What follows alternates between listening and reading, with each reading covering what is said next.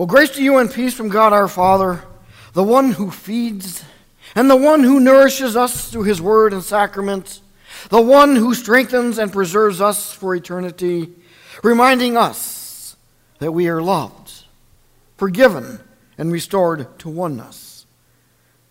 All through Jesus Christ our Lord. Amen. Our text then for this 19th Sunday after Pentecost, it comes to us from the Old Testament book of Genesis and is read as follows. It is not good for man to be alone. This serves as the basis for this day's meditation. In Jesus' name, Amen. Dear brothers and sisters in Christ,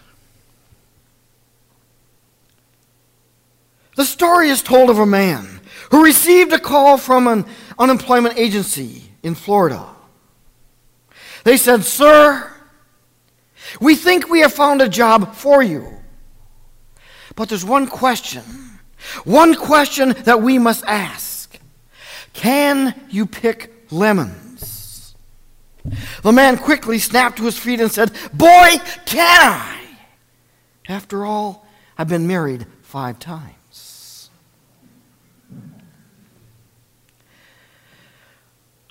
A wife complains to her husband, Just look at these old clothes that I have to wear. If anyone came to visit, they think that I was the cook.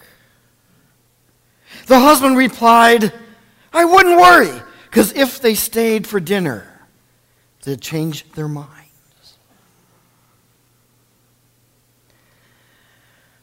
The story is told of two men who went out and had a drink. The first man said to the second one, Aren't you having an anniversary soon? sipping his beer. The second man replied, Yep, a big one. It's been 20 years of marriage. Wow, said the first man. What are you going to get your wife for your anniversary? Something special, replied the second man. We're going on a trip, a trip to Australia. Wow, Australia? That's some awesome gifts. The first man said, That's going to be hard to beat. So, what are you going to do for your 25th anniversary? Well, the second man replied, By then, I should have enough money to bring her back. We laugh and we joke about marriage. But in retrospect, it's no joking matter. God gives to us so much. He gives us the gift of earthly marriage. It is ordained by God Himself. Marriage, according to the Word of God, is joining together one man and one woman. It's a lifelong commitment. But nonetheless, looking at our appointed text for this 19th Sunday after Pentecost, we see the importance of God's words. He tells us that it is not good for man to be alone. Very imperative words, wouldn't you say? These words, it is not good for man to be alone, especially as a Christian, confirms to us the love and the mercy and the grace of the triune gods, the Father, the Son, and the Holy Spirit. These very words, it is not good for man to be alone, foreshadows not only the upcoming beloved earthly gift of a wife to a man, but also the forthcoming gift of a Savior to the world.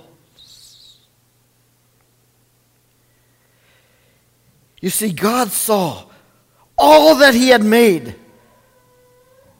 and it was very good. He made the planet and the stars and the trees and the plants and the birds of the air and the fish of the sea and all the beasts of the field, and yes, even man. Everything that God created was good. In fact, it was holy and perfect. But as the text before us indicates, something wasn't good.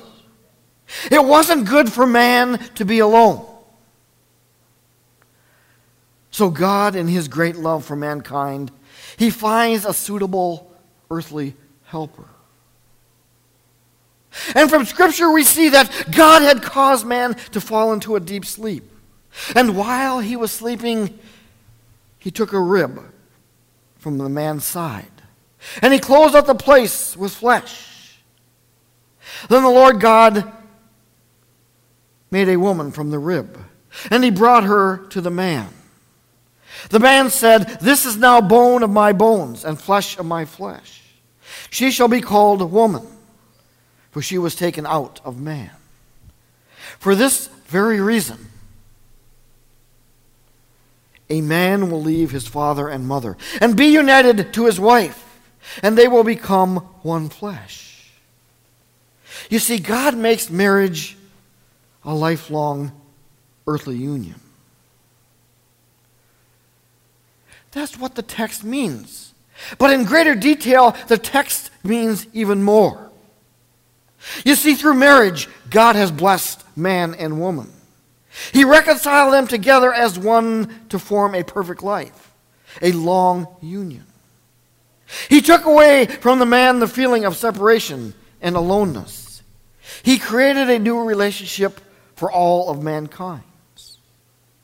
This was God's plan from the very beginning. That man should not be alone. That man and woman shall live together in marriage in harmony as husband and wife forever. God broke down the barriers of aloneness and the feeling of separation for man. But in the Garden of Eden, sin had entered into the world, and it had brought aloneness and disunity between man and God, and division between husband and wife in those simple words. It is not good for a man to be alone. They are, in a sense, the very fundamentals of the Christian faith. The gospel, if you will, all in a nutshell. If you and I were to look closely at our text, we can see God's ultimate plan of salvation for each and for every one of us the gift of earthly marriage, a suitable helper, and a lifelong union is only temporal. But if we look closely at our text, we see God's eternal plan of salvation for you, for me, for all of us. God also gives to us the gift of eternal marriage. You see, marriage is just not a life. It's not a lifelong gift from God, but it is also an eternal gift. This marriage that I happen to be speaking about is between a man and a woman, but it's also between the Lamb of God and his bride, which is the church. This kind of marriage is indeed a gift from God. The eternal marriage is ordained and predestined by God Himself. Eternal marriage, according to the Word of God, is the joining together of God and His people. It is an everlasting promise from God Himself, which, unlike earthly marriage, cannot be broken. God finds a suitable eternal helper for all of mankind. And that helper is none other than Christ Himself. just like in the beginning. When Adam was alone and separated from everything, God, out of his mercy and love, has given him a suitable helper. Now that sin has entered into the world through Adam and Eve, God, through his love, sent his one and only Son, a suitable helper for all of us, that whoever believes in him should not perish, but have eternal life. The good news for us today is this man is not alone. You are not alone. God indeed sent us a suitable helper. He sent Himself, Jesus Christ, who had no sin to be sin for us, so that we might become the righteousness of God. Therefore, God makes it a permanent, eternal union. You see, here's the thing. By Jesus' death on the cross, and by his glorious resurrection from the grave, and by his wonderful ascension, Christ tasted death so that you and I would be made in oneness and in unity. By his undeserved grace and everlasting love, Christ took away all of our aloneness, all of our division, all of our separation. He replaced it with his love and with his grace and with his mercy, and most of all, his presence, along with forgiveness. My dear friends in Christ, earthly marriages might not last for a lifetime, but through our Savior Jesus Christ, the Lamb of God, marriage is made for eternity. In other words, it's you and your Savior. Your relationship with Jesus is so darn important.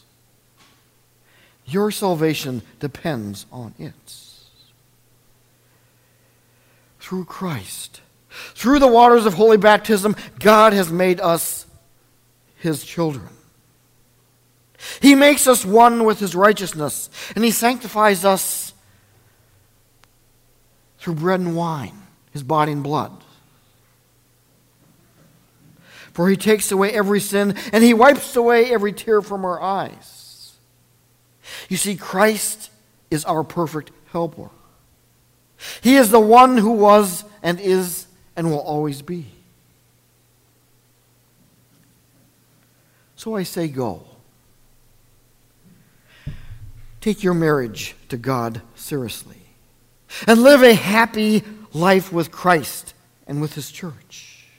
Be partakers of all the blessings that He gives to us, through word and through sacraments. Give thanks daily for all that Christ does. And remember, it's not good for man to be alone or away from God and his salvation. In other words, be here. Be here in church. And be in his word and know that Jesus was and will always be obedient to God the Father for our salvation, even unto eternity.